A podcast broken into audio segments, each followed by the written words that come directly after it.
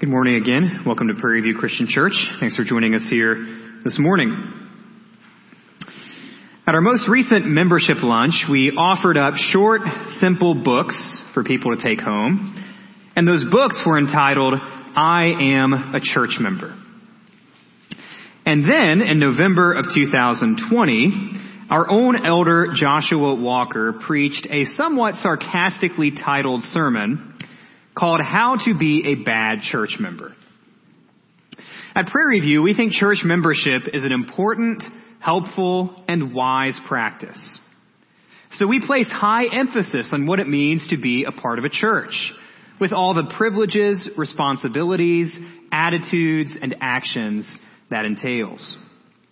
We work hard to discern how to live as brothers and sisters in Christ within the household of God. But with all this attention paid to what a church member is called to be, there's another equally important question worth asking. What is a pastor? What is a pastor? More specifically, who should a pastor be? What should a pastor do? How should a pastor live? The most obvious biblical answers to these questions can be found in passages like 1 Timothy 3, Titus 1, and 1 Peter 5. Those passages outline many of the most important qualifications, characteristics, and expectations of a local church's leaders. And while all three of those passages are excellent places to turn, so helpful that we encouraged you to read them before you voted to affirm elders over the past few weeks. As helpful as those passages might be, they're not the only ones to consider. There's another, often overlooked selection from the New Testament that can help us answer this question. What is a pastor? In Acts chapter 20, verses 17 through 38, we read the apostle Paul's farewell address to the elders of the church in Ephesus. Ephesus was a thoroughly pagan city. So Paul knew these elders could have hard days of ministry ahead of them. On top of that, Paul played a crucial role in the development of the church there.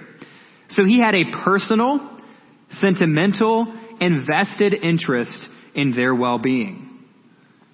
Finally, Paul did not expect to be around much longer to help this church find its way. So he gives these elders specific instruction about how to be the pastors their church needs them to be. How to be the pastors that God calls them to be. This farewell takes place as Paul is making his way toward Jerusalem. From there, he'll go to Rome. Scholars debate whether or not Paul ever made it out of Rome alive. The evidence indicates that Paul likely made one more missionary journey not recorded in the book of Acts.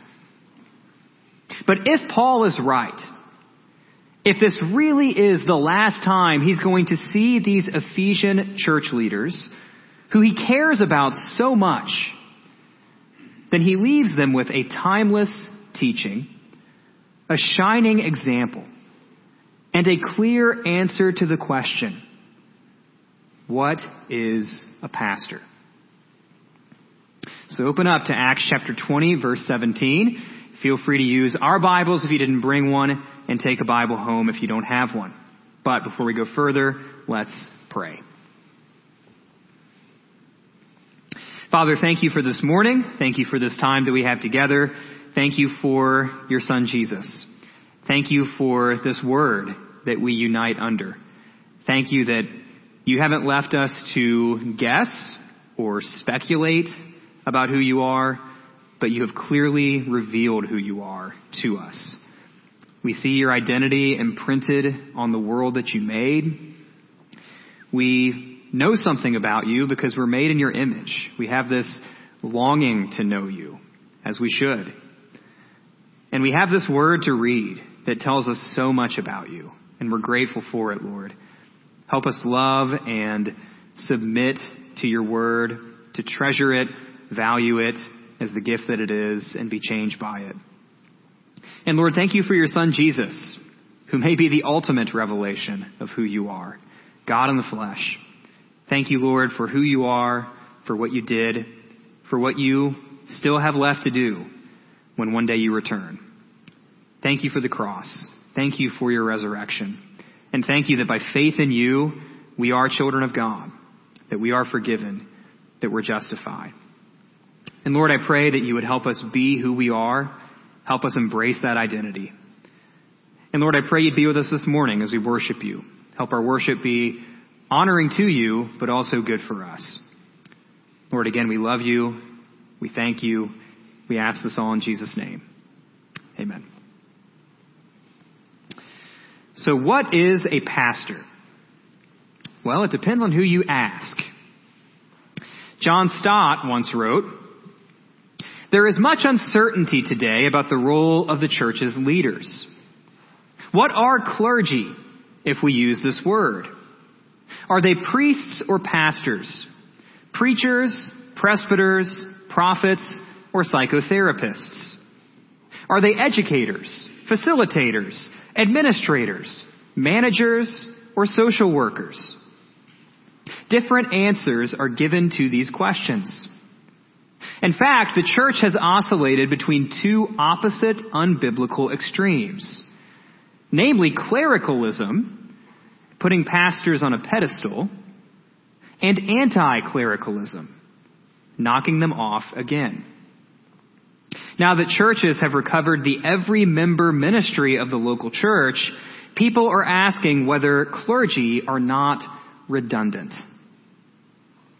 Eugene Peterson strikes a slightly more warning type tone. He says, American pastors are abandoning their posts left and right and at an alarming rate. They are not leaving their churches and getting other jobs. Congregations still pay their salaries. Their names remain on church stationery, and they continue to appear in pulpits on Sundays. But they are abandoning their posts, their calling. They have gone whoring after other gods. What they do with their time under the guise of pastoral ministry hasn't the remotest connection with what the church's pastors have done for most of 20 centuries. The pastors of America have transformed into a company of shopkeepers. And the shops they keep are churches. They are preoccupied with shopkeepers' concerns. How to keep the customers happy, how to lure customers away from competitors down the street, or how to package the goods so the customers will lay out more money. To show my cards for a moment, I share many of Eugene Peterson's concerns.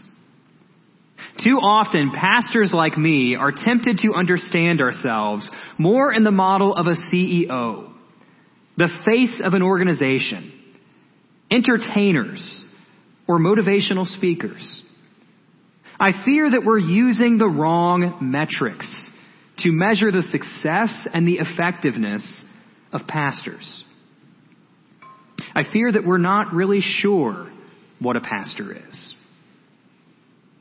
But don't just take my word for it. Let's see what Paul has to say about what a pastor is called to be. Acts chapter 20, verse 17. Now from Miletus, Paul sent to Ephesus and called the elders of the church to come to him.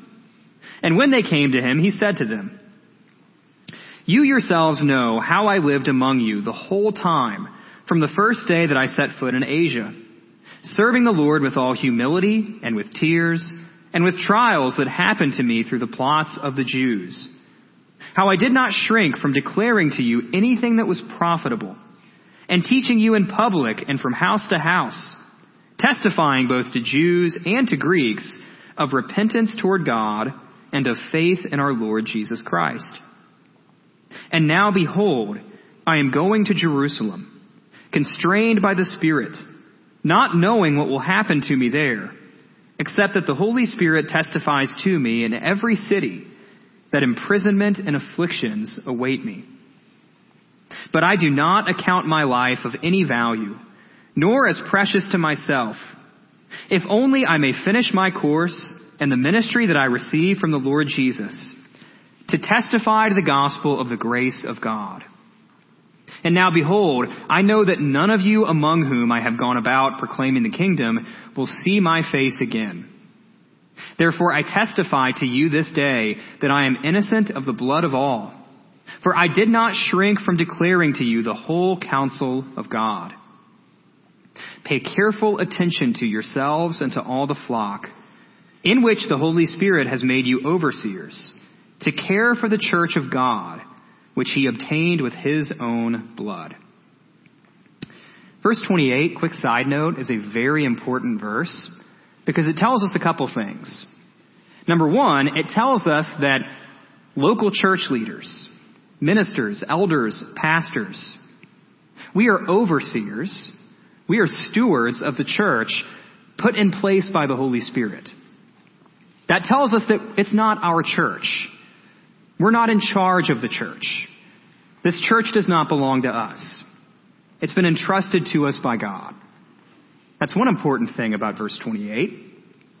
The next important thing about verse 28 is where it says that God obtained the church with his own blood. Who died on the cross? Not a trick question. Who died on the cross? Jesus died on the cross. But verse 28 tells us that God obtained the church with his own blood. So if Jesus died on the cross and God obtained the church with his own blood, what does that tell us about Jesus? Exactly. Verse 29. I know that after my departure, fierce wolves will come in among you, not sparing the flock. And from among your own selves will arise men speaking twisted things to draw away the disciples after them. Therefore be alert, remembering that for three years I did not cease night or day to admonish every one with tears. And now I commend you to God and to the word of his grace, which is able to build you up and to give you the inheritance among all those who are sanctified. I coveted no one's silver or gold or apparel. You yourselves know that these hands ministered to my necessities and to those who were with me. In all things I have shown you that by working hard in this way, we must help the weak and remember the words of the Lord Jesus, how he himself said, it is more blessed to give than to receive. And when he had said these things, he knelt down and prayed with them all. And there was much weeping on the part of all. They embraced Paul and kissed him, being sorrowful most of all because of the word he had spoken that they would not see his face again. And they accompanied him to the ship. Now there's a lot to work with here. So rather than trying to drink from a fire hose, let's break it down into three broad, digestible categories.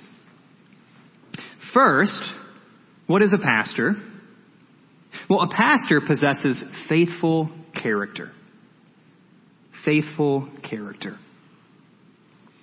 The first characteristic Paul mentions is humility. Verse 19. He displays humility in verses 33 through 35. Paul was not concerned with impressive appearances. He didn't expect anything to be handed to him because he was Paul. And he was not above caring for the weak. He was humble. We also see Paul's lack of partiality in verses 20 and 21. He went from house to house, public and private, preaching to everyone, Jew, Greek, and everything in between. Paul didn't play favorites. While he was known as the apostle to the Gentiles, he would share the gospel with anyone and everyone in his path. In verses 22 and 23, we see that Paul was led by the Holy Spirit. He didn't set his own itinerary. He went where God led him. Verse 26 tells us that Paul sought to be above reproach. Now it's true that no pastor is perfect, including Paul. We're all sinners. But as his ministry to the Ephesians concludes, Paul can say with a straight face that he is innocent of the blood of all. He has fulfilled his duty, preaching and otherwise. And finally, Paul was selfless. Verse 24. The cause of the gospel of grace mattered more than his personal desires, ambitions, or liberties. He was laser focused on the calling given to him by Christ. Paul was faithful to God, faithful to his people, and faithful to his mission. He was a man of faithful character, as every pastor worth his salt should strive to be. So first, faithful in character.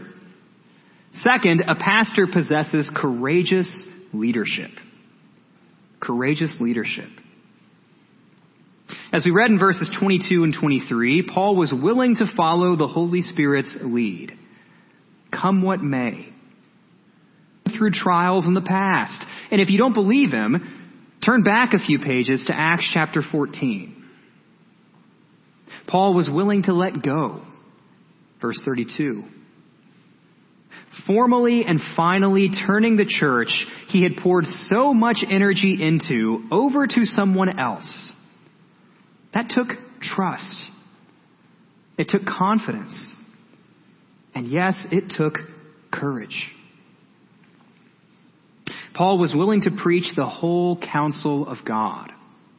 Verse 27. He didn't shy away from the truths of the gospel that may have been offensive, sensitive, or controversial. Truths about sin, repentance, and judgment. Those truths still need to be preached today, and pastors need to have the courage and the backbone to do it. And Paul was willing to issue warnings. Verses 28 through 31. He was direct about the threat of false teaching and false teachers. Avoiding confrontation, not rocking the boat would have been much easier but it wouldn't have been courageous. Two times in this passage, Paul uses an interesting word. We see it in verses 20 and 27. Shrinking back. Or shrinking. Church leaders must learn to be courageous, not timid, hesitant, or silent, not shrinking back.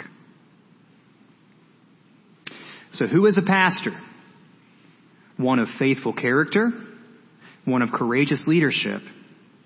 And third, a pastor must possess sincere love. Sincere love. Three separate times in these verses, we see Paul shedding tears. Verse 19, he served through tears. Verse 31, he admonished the disciples with tears. Verse 37, he wept when it was time to leave. Paul shed these tears because he loved Christ and because he loved Christ's people. This wasn't a gig, a job, or even a career for Paul. It was a calling, a vocation, a purpose from God himself. And Paul showed it with his sincere love. He proved it with his tears. Pastors are called to love their churches the way Paul loved these Ephesian believers. If a pastor is faithful in character and courageous in leadership, but lacking in sincere love, for God and His people, that's all well and good.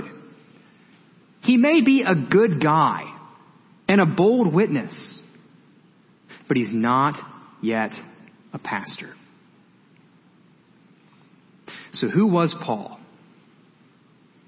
We often place all the emphasis on Paul as a church planter, Paul as a gifted writer, or Paul as a brilliant theologian.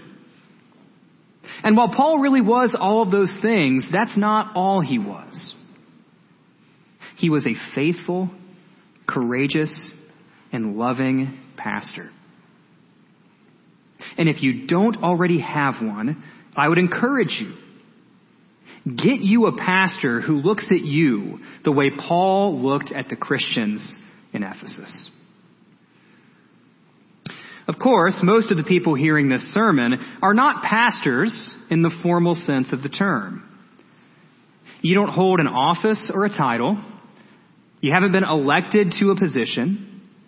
And you don't get a paycheck from the church, though maybe some of you should.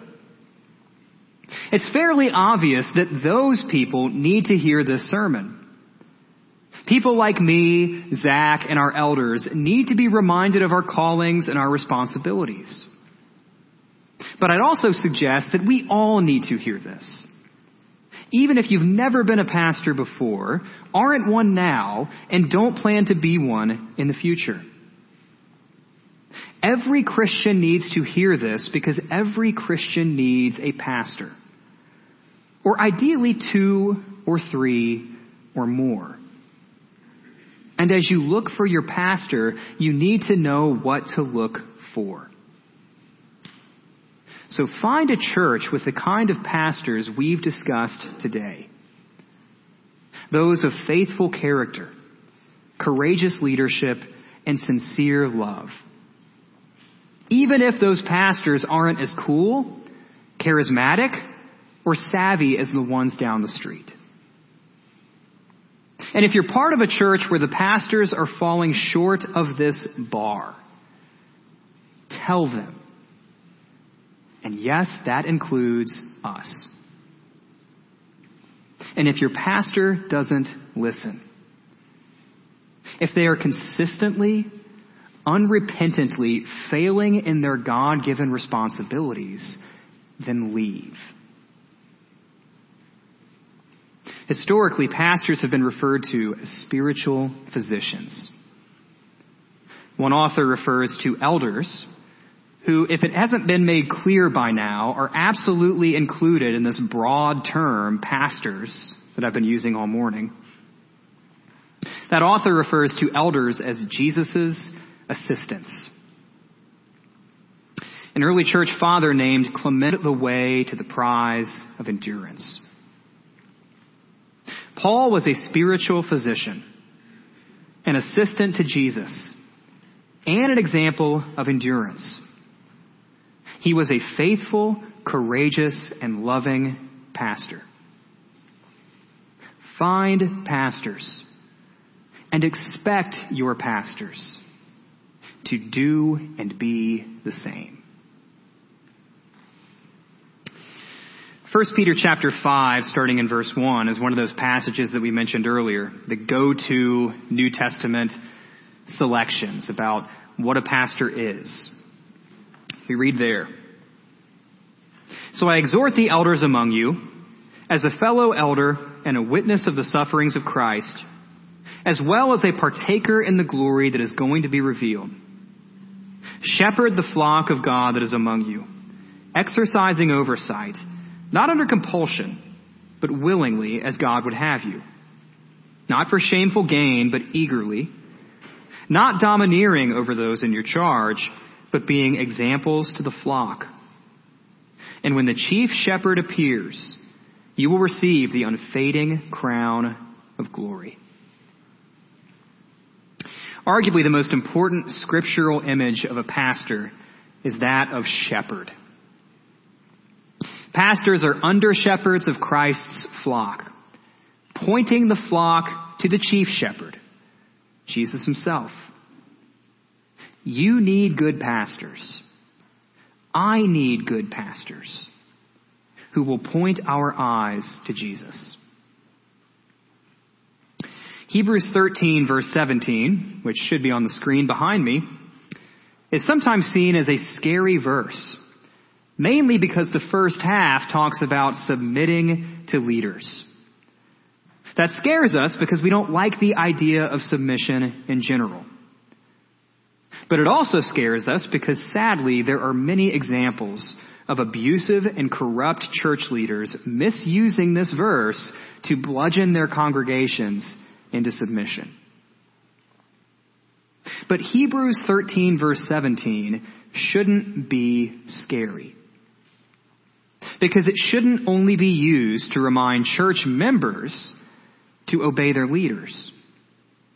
It should also remind leaders of our responsibility to the church, of our responsibility to God. Look at the second half of verse 17, the part that often gets overlooked. One day pastors will be held accountable for how we kept watch over your souls.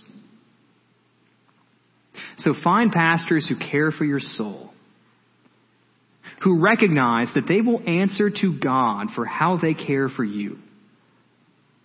Find pastors who are faithful in character, courageous in leadership, and sincere in love. Find pastors who will point you to the best pastor, Jesus himself. That's who a pastor is. That's what a pastor does. That's how a pastor lives. Let's pray.